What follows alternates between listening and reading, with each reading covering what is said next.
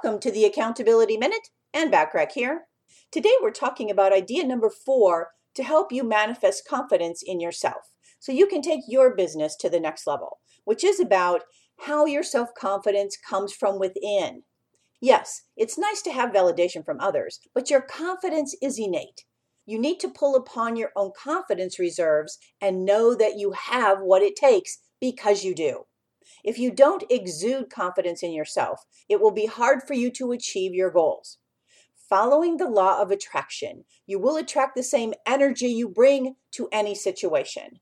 Set the intention for a positive experience in every meeting and activity that you do. You want to go into all situations with confidence and assurances that everything will turn out the way you want to experience it. A healthy belief system gives you the confidence to achieve any outcome you set for yourself.